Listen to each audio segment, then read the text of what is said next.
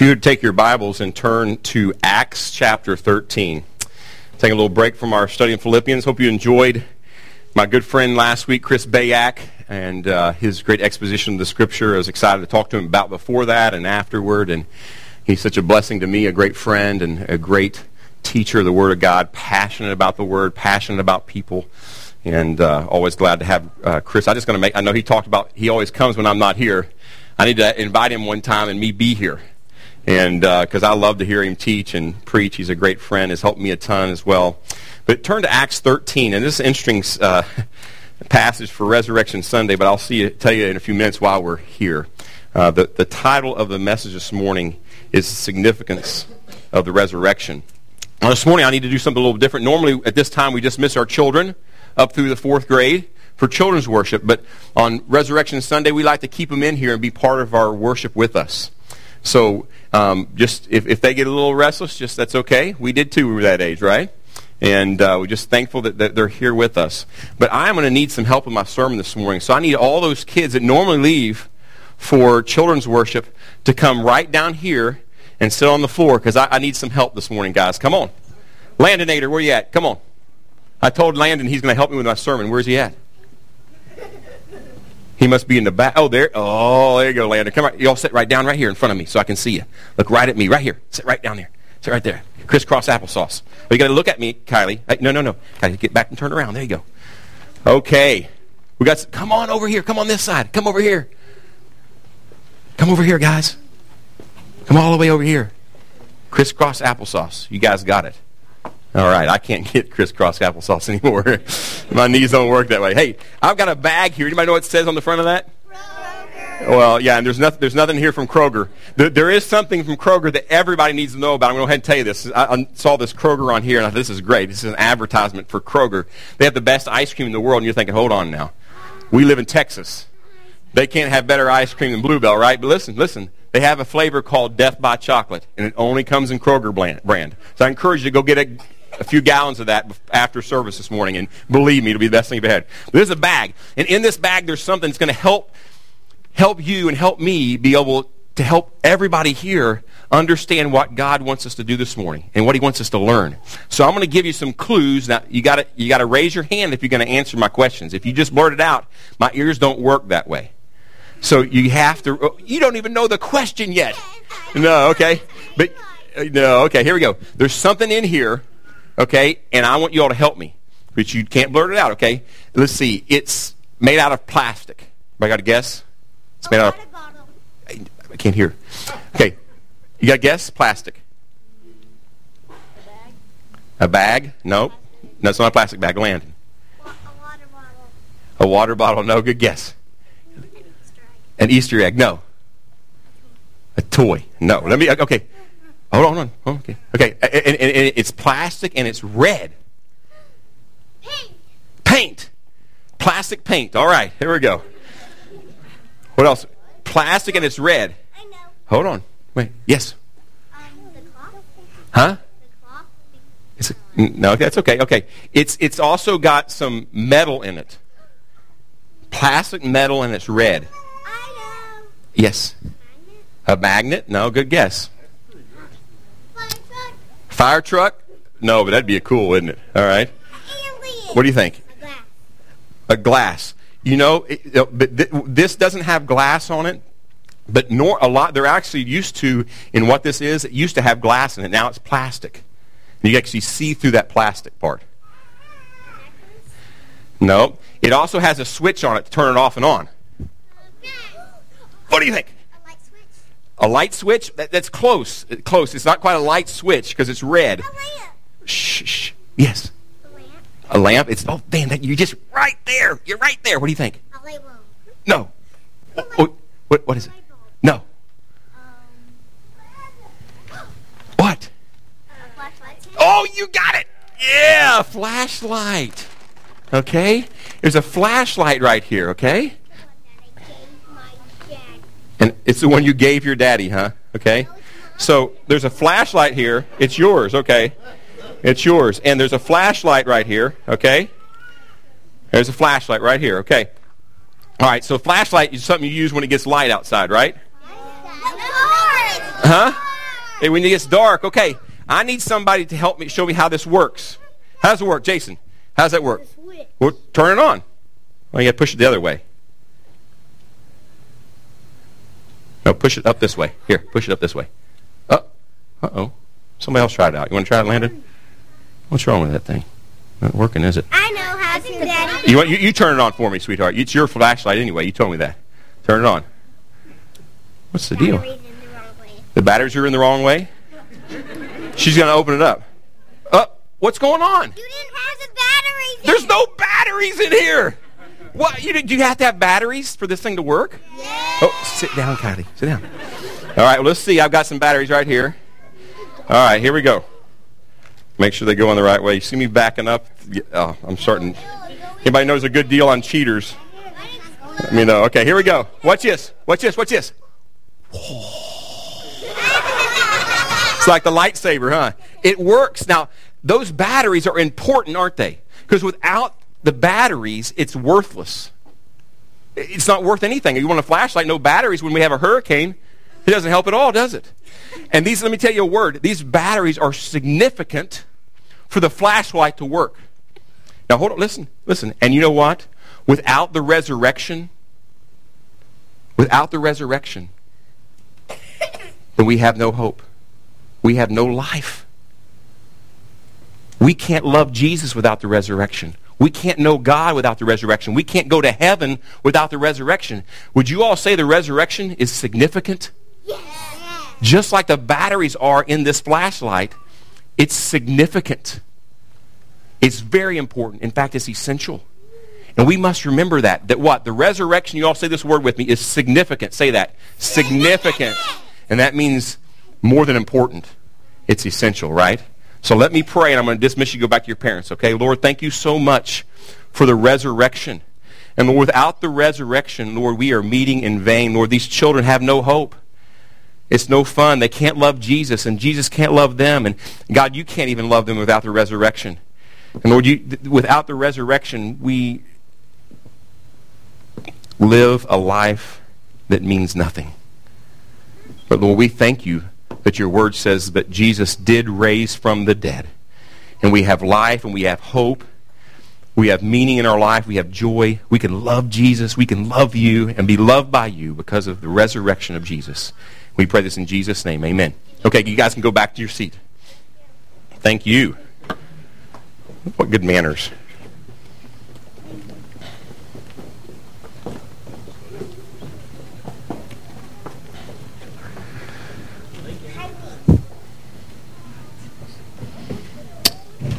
All right. Well, hey, they helped us, didn't they? They helped us learn something. Just as the batteries in that flashlight are significant, not just as, but in a greater way, the resurrection to our relationship with God is significant. And without the resurrection, we have no way to know God. We have no way to love God. We have no way to serve God. And in, in a sense, we'll see, we have no way for God to know us and forgive us and give us hope and give us a future without the resurrection. It's the most significant event in the history of the world. And you're saying, well, hey, how about creation? That's pretty significant. How about the parting of the Red Sea? Oh, that's significant too. Well, how about Jesus' life? That's significant. How about Jesus' death on the cross that we celebrated on Good Friday? Significant.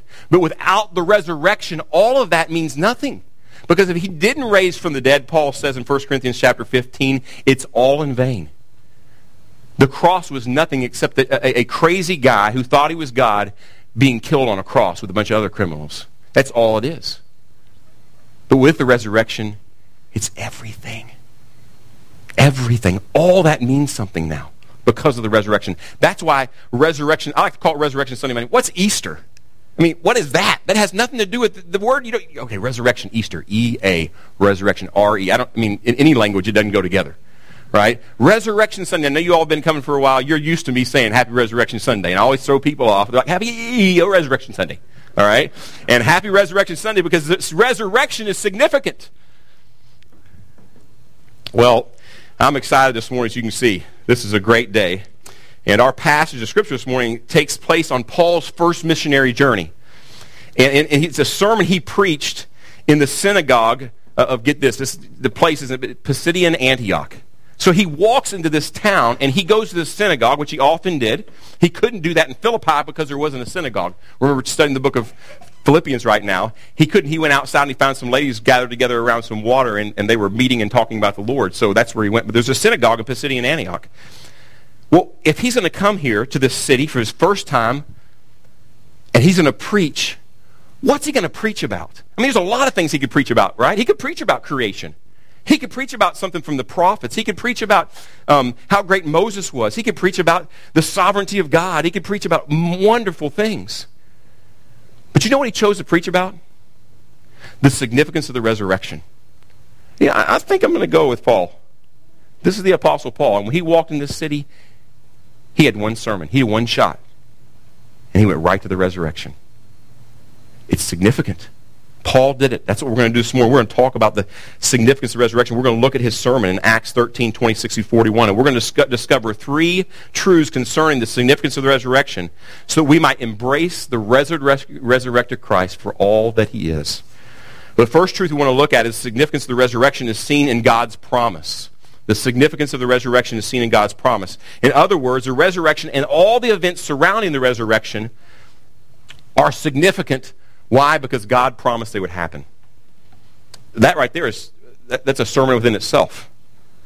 And by the time we get done, you may hope, wish we had only had one sermon within itself, right? But it's because God promised it. That's significant. Since God cannot lie, the Bible teaches that God cannot lie and still be God, we would expect that God would keep this promise because he's God and he can't lie. And the first promise Paul brings up, which is significant, is God's promise of the cross.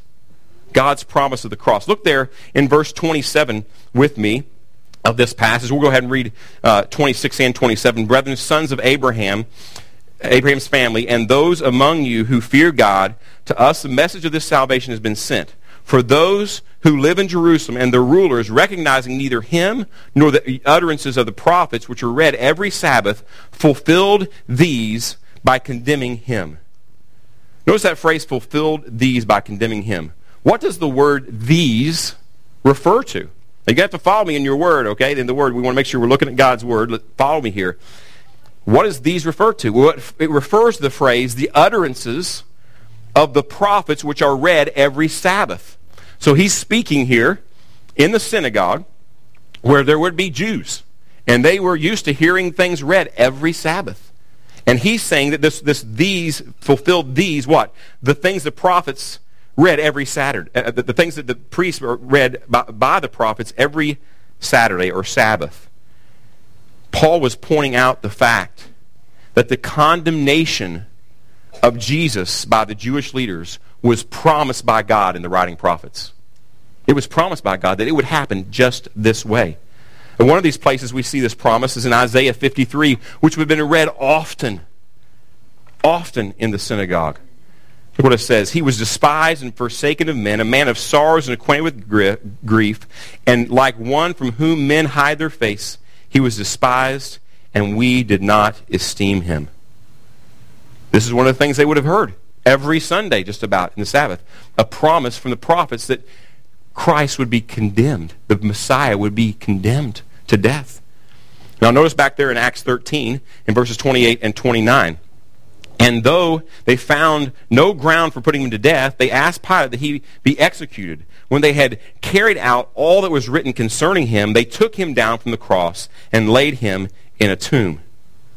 Now notice that phrase there in, in, in verse 29. When they had carried him out, and when they had carried out all that was written concerning him. Let me tell you this. Every single promise in the Old Testament about the Messiah was fulfilled. Every single promise. Now, there's at least 48 specific promises that you can't miss in the Old Testament concerning the Christ, the Messiah, the Jesus who came. Isaiah 53 gives us a good taste of what was promised throughout the Old Testament. And when we look at these verses, I want you to marvel at the detail and think forward to what happened on the cross in 30 AD. What it says in chapter uh, 53, verse 5. But he was pierced through for our transgressions. He was crushed for our iniquities. The chastening for our well-being fell upon him, and by his scourging we are healed.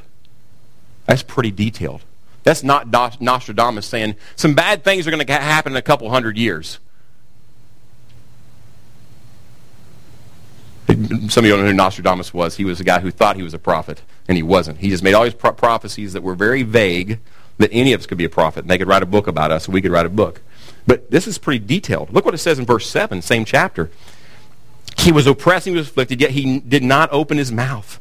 Like a lamb that is led to the slaughter, and like a sheep that is silent before shears, so he did not open his mouth. Jesus didn't defend himself in reality. He didn't. He didn't bring a bunch of lawyers in and say, hey, defend me. They're obviously condemning me to death for no reason. We saw that when we went through the book of John, didn't we? All the trials they went through three civil, three religious, and they never found him guilty. And they condemned him, and he didn't defend himself. Unbelievable. Now notice the last phrase in verse 29 back there in, in, in, Acts 13. They took him down from the cross and they laid him in a, what's it say? What they lay him in? A tomb.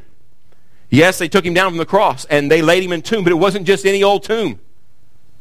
Well, let's just go find any old tomb or just a random tomb. It really doesn't matter where we're going to take him. Let's just go put him in a tomb. Now, they may have been thinking that, but there's a lot more to it. Notice what it says in Isaiah 53 9, 53, 9. It says, His grave was a sign with the wicked. Listen to this. Yet he was with a rich man in his death. With a rich man. Was this specific promise of God fulfilled concerning Jesus? You bet it was. Specifically with a rich man. With all these other things, just in Isaiah 53. Remember, we're talking about that he fulfilled all these things. This is what Paul is saying. All these things that he read, every Sabbath, he fulfilled all of those things. What it says in Matthew 27, 57 through 60. When it was evening, there was a rich man. Hmm from Arimathea named Joseph, who himself had also become a disciple of Jesus. This man went to Pilate and asked for the body of Jesus. Then Pilate ordered to be given to him, and Joseph took the body and wrapped it in a clean linen cloth and laid it in his own tomb, which he had hewn out in the rock. And he rolled a large stone against the entrance of the tomb and went away. You see, when God makes a specific promise, he fulfills it specifically. He would be with a rich man in his death. And a rich man, Joseph of Arimathea, took him and put him in his tomb. Significant, because without the death and burial associated with the cross, God's next promise would be meaninglessly meaningless. He promised the cross, didn't he? Promised everything surrounding the cross.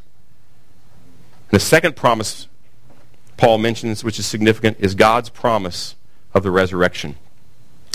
Look at verses 30 through 31 of our passage. That God raised him from the dead and for many days he appeared to those who came up with him from Galilee to Jerusalem, the very ones who are now his witnesses to the people.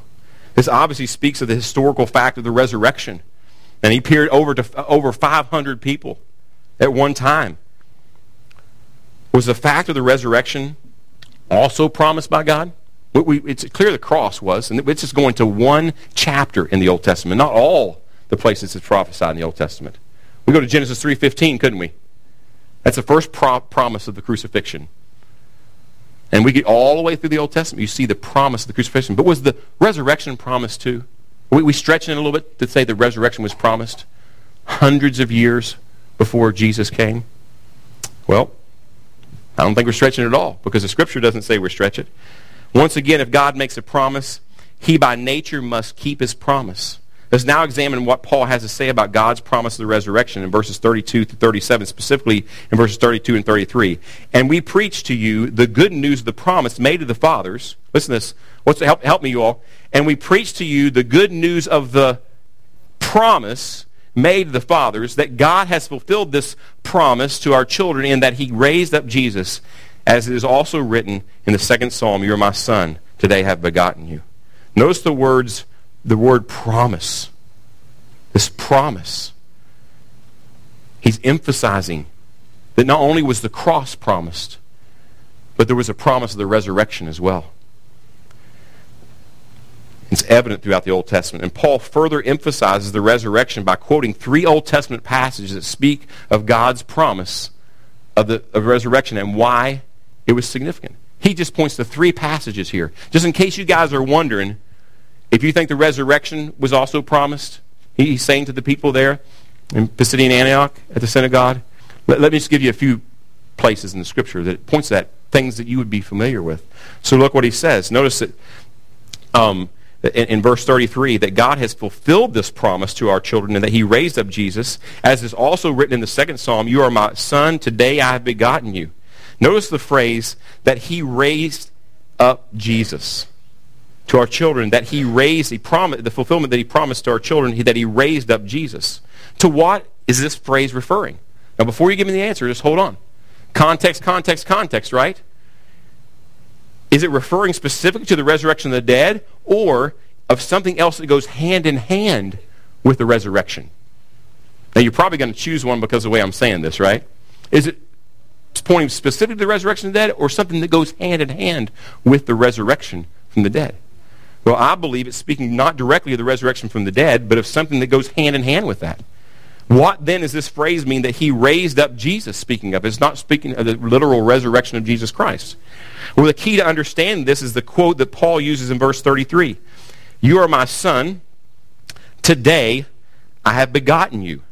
This quote is taken from Psalm 2, verse 7. Psalm 2, verse 7. And this psalm describes the anointing, listen, or the raising up of God's king who will ultimately reign during the end times. Today you're my son, today I've begot you're my son today and I've begotten you is speaking of this raising up, this, this, this anointing of the king that would come. And this raising up of Christ here in verse 33 is speaking of the Father presenting the second person of the Trinity, the Son, as one who's in place of authority, which therefore shows that the Son is divine. This is important. It shows that the Son is God. We have God the Father, God the Son, God the Holy Spirit. And what he's trying to do is here, he raised up Jesus, Psalm 2. He's raised, he raised him, he anointed him, he declared him, says in Romans chapter 1, verse 4, the Son of God by the resurrection from the dead. didn't make him the Son, he declared him. Because he rose, it proved that he was. And here this, in this Psalm 2, he's speaking about he raised him up as supreme ruler. If he's the supreme ruler overall, he must be, it's a three-letter word that starts with a G. God. He must be God. He's speaking about the divinity of Christ. And if he's God, then he has the power to overcome death.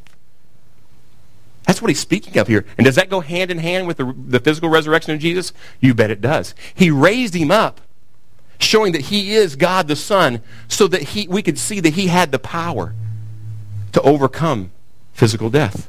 Hopefully you see that. And that's what Paul's point is, to these people is, that he has the power, that he is God. It sets the stage for the next Old Testament passage in verse 34. Look there with me. As for the fact that he raised him up from the dead, no longer to return to decay. He has spoken in this way, I will give you the holy and sure blessings of David. This quote is taken from Isaiah, Isaiah 55, 3. And this passage promises the Messiah would not die, but instead would, would have a permanent rule. He would rule eternally. And this can only happen if he lives forever. And since he would not die, he would inherit what, look what it says, the holy and sure blessings promised to David, which are summed up in inheriting the kingdom. That was what was promised to David. And the Messiah, the ultimate fulfillment of the promises of David, inherited those. This promise by God was a promise by God, and, and it had to be fulfilled. It could only be fulfilled for one way if Jesus rose from the dead. Because if he stays in the tomb, if he's still in the tomb, he's not God. The blessings don't come to him because the Messiah was promised would never die. He would reign forever and ever and ever and ever. Jesus rose again. there's a third Old Testament quote that Paul speaks of that references God's promise of the resurrection. Look at verses 35 through 37. Specifically first verse 35. Therefore he also says in another psalm, you will not allow your Holy One to undergo decay. And this is from Psalm 16.10. And this prophecy is a prophecy of David prophesying that the Messiah's body would not decay in the ground, but he would rise again. It would not undergo decay. Now, verses 36 and 37 are added for those listening to Paul's sermon. Why? Because they may be thinking that Psalm 16 was speaking about David and not the Messiah. And if you were a good Jewish person, you would read down through there and he'd be saying that. Well, hey, did he, hold, hold on here. The Holy One not done to decay. That, that's a specific promise about David. Well, and, and is it? Well, yes and no. So Paul adds verses 36 and 37. Not he adds the verses, but he says more to explain to them, no, it's not David. He says, For David, verse 36, after he had served the purposes of God in his own generation, fell asleep. Now, when you see fell asleep in Scripture, most of the time it's not talking about when we laid our head down last night and got up this morning. It's talking about death. He died. And he was laid among his fathers and underwent decay. He could have said, hey, just, just go find David's grave. Let's dig it up and see if he's there. But there's some bones and stuff there, right? He underwent decay. Verse 37, but he whom God raised did not undergo decay. Paul is saying here that David's body underwent decay, but the Messiah, Jesus, who Psalm 16 was ultimately pointing to, did not undergo decay. Why? Because he rose again. See what Paul's doing? He's just building one argument after uh, uh, another on their scriptures to show that the Old Testament points to the fact that he would keep his promise of the resurrection of the Messiah, the one they've been waiting for. Well, why is this important? It's important because the, those listening in Paul's message believe that God was faithful to keep his promises. And I hope you do too. That God is faithful. In fact, we ought to believe if he doesn't keep his promises, he's not God. And we quit worshiping right now. We walk out the door. But good news, he keeps all of his promises. And he wanted the people that's here to see that God keeps his promise because they were expecting God to keep his promise. If Jesus would not have risen from the dead, then he would shown himself to be a liar. And if he's a liar, he's not God. Therefore, the significance of the resurrection is seen in God's promise and that God the Son, Jesus, fulfilled the promise made by the Father. And if God kept his promise in these things, what difference does that make to us? So what? Big deal. You getting all excited about this, Brian? It's resurrection stuff, and, and that's important. It's significant. You showed the whole flashlight deal. That's real important, isn't it? It is. Look how important it is in 1 Peter 1 through 3, or 1, 1 verse 3. Blessed be the God and Father of Lord Jesus Christ, who according to his great mercy has caused us to be born again to a living hope through the crucifixion of Jesus Christ. So what it says? It says what? Through the what? Resurrection of Jesus Christ from the dead. What? Born again. Given new life. Saved, justified, sanctified, glorified. All those things we talk about in churches. Without the resurrection from the dead, we're not born again. We're in trouble, is what we are. That's how significant this is. This was, this was Paul's preaching here in Pisidian Antioch. This is his message. I got one shot. It's like a guy who's being called to a church, like a pe- preacher, right? And he's going to give his best sermon, isn't he, Charlie? He ain't going to go, he's going to prepare nothing new. He's going to give some message that he's done before and he got good reactions from it. The best one he's got, he's going to shoot. He's got one shot. And Paul's got one shot with these people, possibly. What's he going to give them? He's going to give them the resurrection and show to them from their own scriptures that the resurrection was promised, it was fulfilled. Why is it so important? Because without it, we cannot be born again. We cannot be made right with God. Praise God, he is risen. Well, let's look at the second truth concerning the significance of the resurrection. The significance of the resurrection is seen in God's purpose. Not only his promise, but in God's purpose. Look at verse 38. There's a word there in verse 38. It begins with what word? Therefore. Therefore. All right, and if your, your, your, I don't know if your translation says that or not, it probably has something very similar, or for. Um, but therefore, we always got to ask the question when we see the word therefore, what? What's it there for, right? Well, this, of course, is pointing back to the fact of the resurrection. Because of the resurrection, therefore. Since the resurrection is true, let me tell you, Paul says, what, what its purpose was and is. God had a purpose in the resurrection. It wasn't random. What was God's purpose in the resurrection? The first thing we want to see about God's purpose in the resurrection is God's purpose for the nations. God's purpose for the nations. Look at verse 38 in Acts 13 again. Therefore, let it be known to you, brethren. Look at the word brethren there. This reminds us of those to whom Paul is speaking. To whom does this word brethren speak? Who is he speaking of? Well, if you look back in verse 26, look at verse 26 with me, brethren, sons of Abraham's family. See that? He, he's referring, he's, call, he's defining brethren, sons of Abraham's family. He's saying that these are Jewish people, at least. One, some of the people he's speaking to are Jewish people. Now we also see that Paul is speaking to another group of people as well. Look to also back there in verse 26. And those whom uh, among you who fear God. Who's that speaking of? Who are these people? These are Gentiles who have basically converted to Judaism. They're God, what's called God-fearers in the book of Acts. They, they, they, they fear God. And, and, they fear the God of Abraham, Isaac, and Jacob. They fear the God of the universe. They, they, they want to know him. So they're God-fearers. So not only do we have Jewish people, but we also have Gentiles. So the first thing we see that's significant about God's purpose in the resurrection is that it's God's purposes for the nations. Not just the Jews, but for the Gentiles, which covers everybody else in the whole world. Jews and Gentiles. This is his purpose. Without the resurrection, we would all be left out of the things of God. We'd be out in the cold. You go read the book of Ephesians, and Paul, Paul, talks about how the two became one body, Jews and Gentiles, the whole world, people from all over the world. Well, the second thing we want to see about God's purpose in the resurrection, not only we want to see about it for the nations, but God's purpose of forgiveness. Look at verse 38. Therefore, let it be known, brethren, that through him forgiveness of sins is proclaimed to you. Notice the phrase, through him, through him, through him, the forgive, forgiveness of sins is proclaimed to you. The resurrected Christ, his purpose, God's purpose in the re- resurrection was to provide forgiveness through his Son. Now, why did, why did forgiveness need to be provided anyway? I mean, they're not that, they couldn't be that bad, right? You may be looking, they're worse than me. Well, this guy's worse than me and this guy's not. And they're probably hearing Paul speak about this forgiveness, and maybe, maybe forgiveness for that guy, not me. No, through him, forgiveness would be provided. And it needed to be provided because of the sin of mankind. And this is a verse we see lots, Romans 3.23. What, what's, what, for what? What's the next word? For all For all. And the word all there in every language means all. All have sinned and fall short of the glory of God. And because of this sin, which comes from man's sinful nature, it's expressed in acts and thoughts, all are condemned. We see this in Romans 6.23. For what? The wages of sin is death. Not just physical death, but spiritual death. Eternal separation from God forever in a place called hell.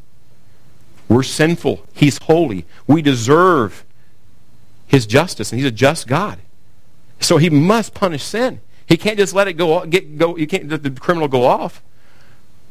If a judge lets somebody go, and I've, I've shared this before. I think it's a great illustration. If someone comes in before a judge and they've got him on video of stealing a bunch of Lamborghinis, he's got him on video, and the judge says, "You know, I'm just going to let you go. No problem. Go right after it.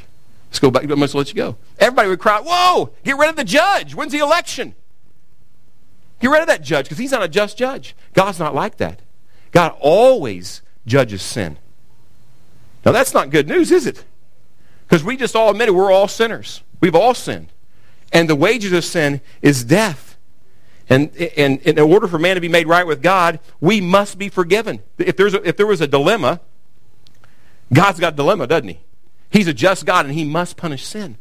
So how's God going to handle this? What's God going to do? He's in trouble, right? Ah, but he's God. He's not in trouble. We'd have a dilemma. He doesn't. In order for man to be made right with God, we must be forgiven. We must have God's wrath turned away from us. There's a word, I didn't pick one of these scriptures today, but there's a word called propitiation in the scripture. And it means to turn away God's wrath. God's wrath is on us. His just condemnation of our sin is on us. That's not a good place to be. And to propitiate means he must turn, he's going to turn that away. So what does God do? What does Jesus' death, burial, and resurrection have to, do with any of this paying for our debt and this turning away of wrath of God? Look what it says in Colossians 2, verse 13 and 14. When, we were, when you were dead in your transgressions and the uncircumcision of your flesh, he made you alive together with him, having forgiven us all our transgressions, having canceled out the certificate of debt consisting of decrees against us, which was hostile to us, and he has taken it out of the way, having nailed it to the cross. The cross. You must be saying, well, this is talking about the cross. Well, here's the great thing the cross and the resurrection go together hand in hand. Hand in hand. And he's done what with our sin? He's taken it out of the way. He has propitiated us. He has turned his wrath from us. And who did he turn it on? His son. He turned it on his son because of his great love by which he loved us. He turned it on his very own son. Some people who don't believe the Bible call that divine child abuse. It's not. It was God's way. And there's no other way but that way. Because of his great love for us, he took he demand, his, his just demand forgiveness, his just demand payment for sin, and Jesus paid our sin. Great news. Paul shows the futility of the cross without the resurrection in 1 Corinthians 15. For if the dead are not raised, not even Christ has been raised, and if Christ has not been raised, your faith is worthless. You are you still in your sins. No resurrection, no forgiveness of sin. It's easy to see the significance of the resurrection in the fact that God's purpose was to provide forgiveness, and also it was for the nations of the world. And this fact is seen in Revelation 5 9. And they sang a new song saying, Worthy are you to take the book and to break its seals, for you were slain and purchased for God with your blood men from every tribe and tongue and people and nation. And we've got at least, in this room today, at least five different continents represented right here in our room. And all of the backgrounds, all of our gene pool from, man, we could just countries all over the place. Right here in this room. Amazing. For all tribes, tongue, and people. Well, Forgiveness is our greatest need, and not only comes uh, and only comes through the resurrection of Jesus Christ. And I love this quote. I'm not even sure who it's by. I didn't put up there because it's so long. But just listen. If our greatest need had been information, God would have sent an educator. If our greatest need had been technology, God would have sent us a scientist. If our greatest need had been money, God would have sent us an economist. If our greatest need had been pleasure, God would have sent us an entertainer. But our greatest need was forgiveness, so God sent us a Savior. Isn't that good news? That's great news. And you can all amen today, can't you, Pete? Man, if you can't amen to this, whew, that's, I'm just kidding. You don't have to say amen. We're not forcing anybody to say amen. Don't you may hear me say that. There's something to amen about, even inside of you. Amen. Well, do you, know, do you want to know the forgiveness that God has given by the way of the resurrection? If you want to know it, then you got to embrace His Son as your Savior and Lord. You got to trust in Him alone. Well, so far we've looked at this passage. We discovered the significance of the resurrection is seen in God's promise and seen in God's purpose. There's one more thing I want us to see about the significance of the resurrection here in Acts 13. The significance of the resurrection is seen in God's proclamation. The first proclamation God makes through Paul is the proclamation of life. Look at verse 39. And through him, everyone who believes is freed from all things from which you could not be freed through the law of Moses. Now, what type of proclamation is presented here? Notice the word is freed from all things. He's proclaiming that through the resurrection, we're freed from all things. It freed us from all things. Well, the word free, or you may even, your translation may even say justified, it means to set free from something or declare not guilty. To be free or justified. What are they free from?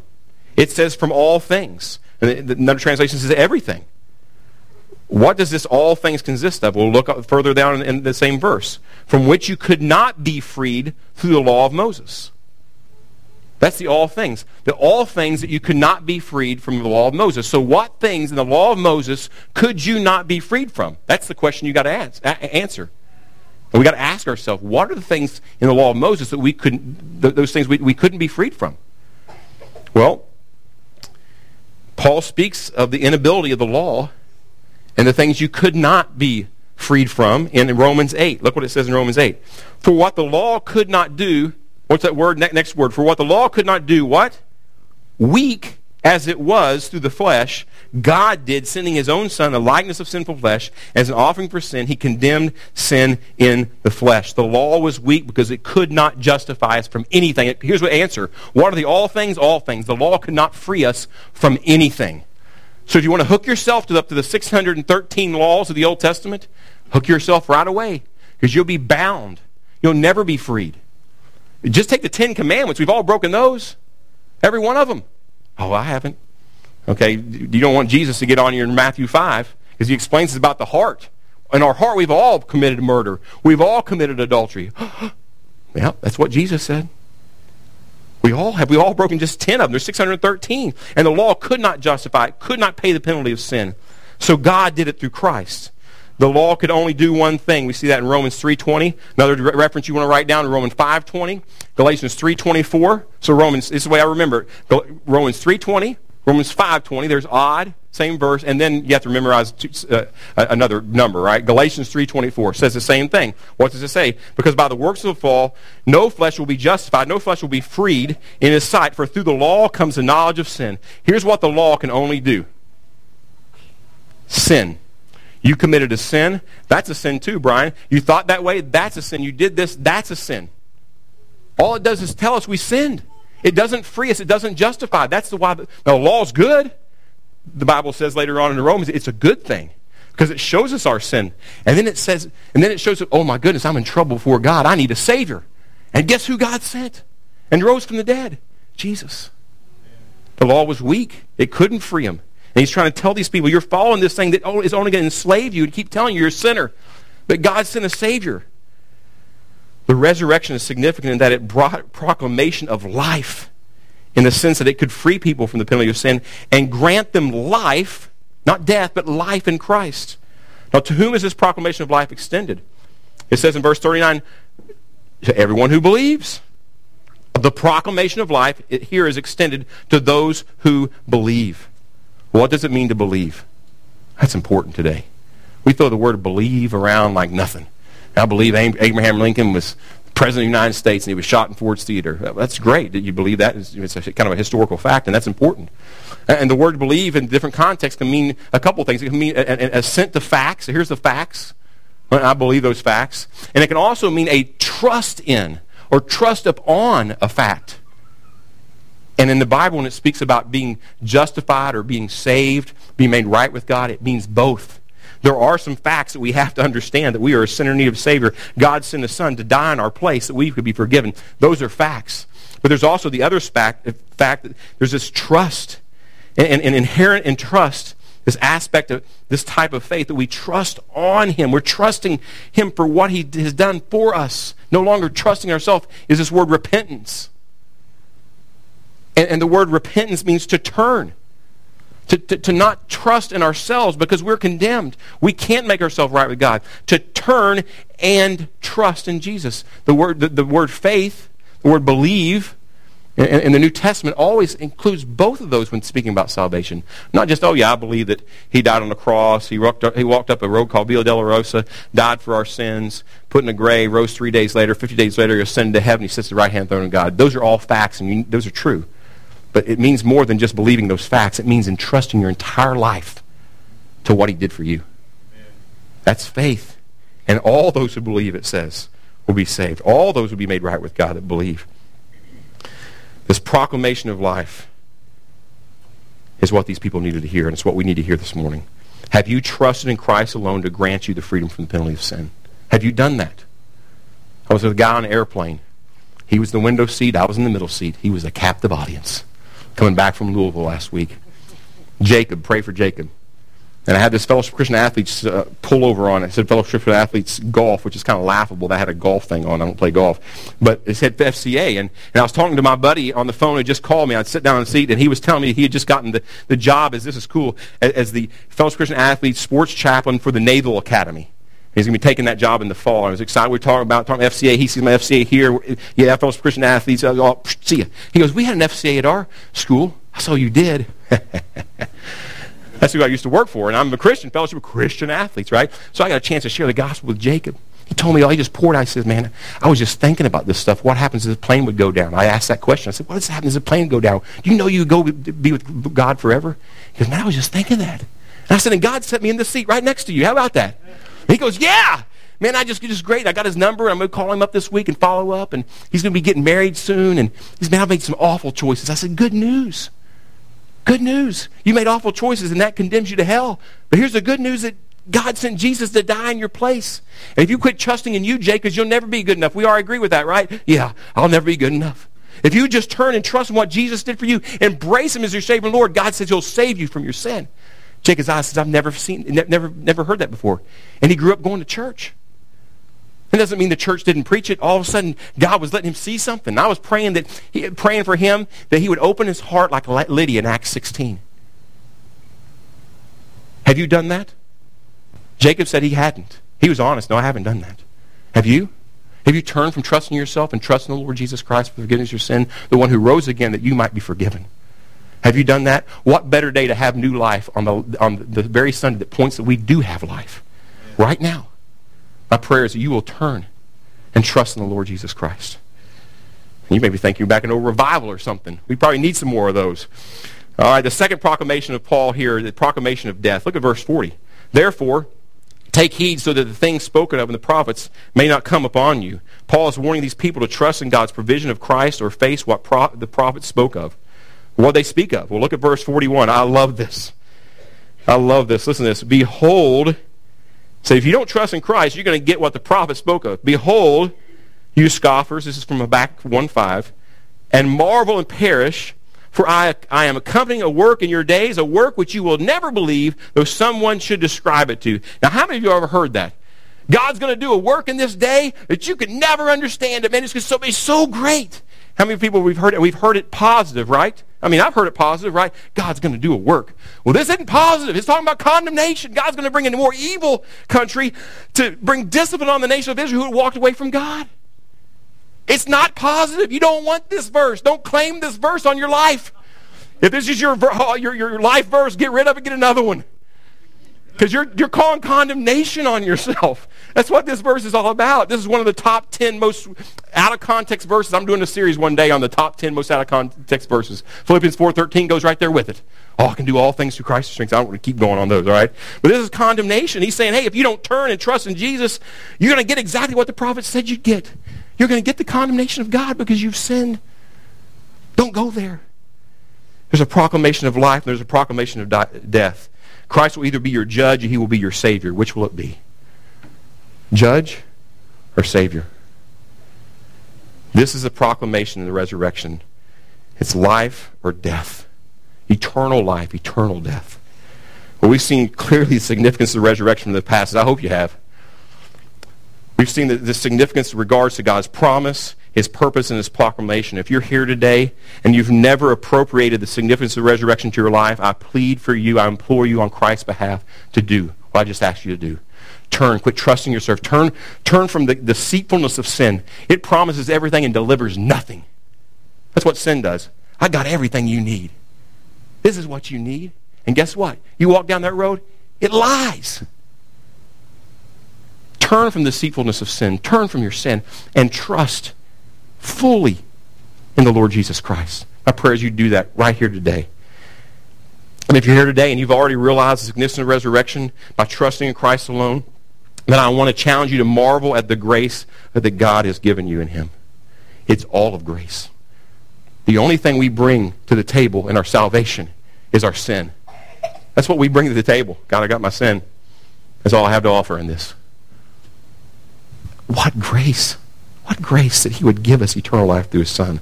Marvel at the fact that although you deserve death, that you got life. Then give him daily praise for rescuing you from his wrath and from your sin through the resurrection of Jesus Christ. And I also want to exhort you to do something else. I want to exhort you to share this truth with others. Let me ask you a question. If you had the cure for cancer, what would you do with it? Well, you know, I'm just going to keep it to myself. I'm kind of wanting just to keep that one to myself. Would anybody do that? I mean, you if you didn't have a Twitter account, you'd be tweeting it. You get a Facebook account. I don't have one of those. I'd be getting one of those too. We'd be getting everything. We'd get it out. We'd take it to everyone. We'd send it to Washington. We'd send it all over. We got the cure for cancer. You know, we got the cure for something greater than cancer. We have the cure for forgiveness of sins. Found in the Lord Jesus Christ who rose again. What are we going to do with it? We're going to keep it to ourselves? Oh, no way. Don't keep it to yourself. Let everybody know. And I, there's a, if you didn't get one of these, if you're fam- just you can take one for a family. Maybe get this handed out to you. There's some out there in, in the front. I think there's some in the back. It's ten. it's ten questions to ask at an Easter gathering. Now, if you say Resurrection Sunday, some people are going, "What's that? Easter? They know what that is." So you just just ten practical questions to talk to with people about, about what God did on this day, two thousand years ago. Take that, and maybe it's not today. Maybe it's this week. Hey, what did you all do on Easter Sunday? What, what, you, what, what, did you do in the past? There's these great questions to bring up, and you can talk about the resurrection. I mean, I've even given you what to say. Look at that. We can take that and start conversations like I did with Jacob. You can do that right in your neighborhood, maybe in your own family. We challenge you to do that this week because you have the power of the resurrected Christ living in you. Let's pray. Lord, thank you so much for your word. Thank you that you are risen indeed. Lord, I pray now as we stand and we sing together, but we sing not as if you did, but knowing that you rose from the grave. And through that we have life. May we sing as people who have been given life. In Jesus' name.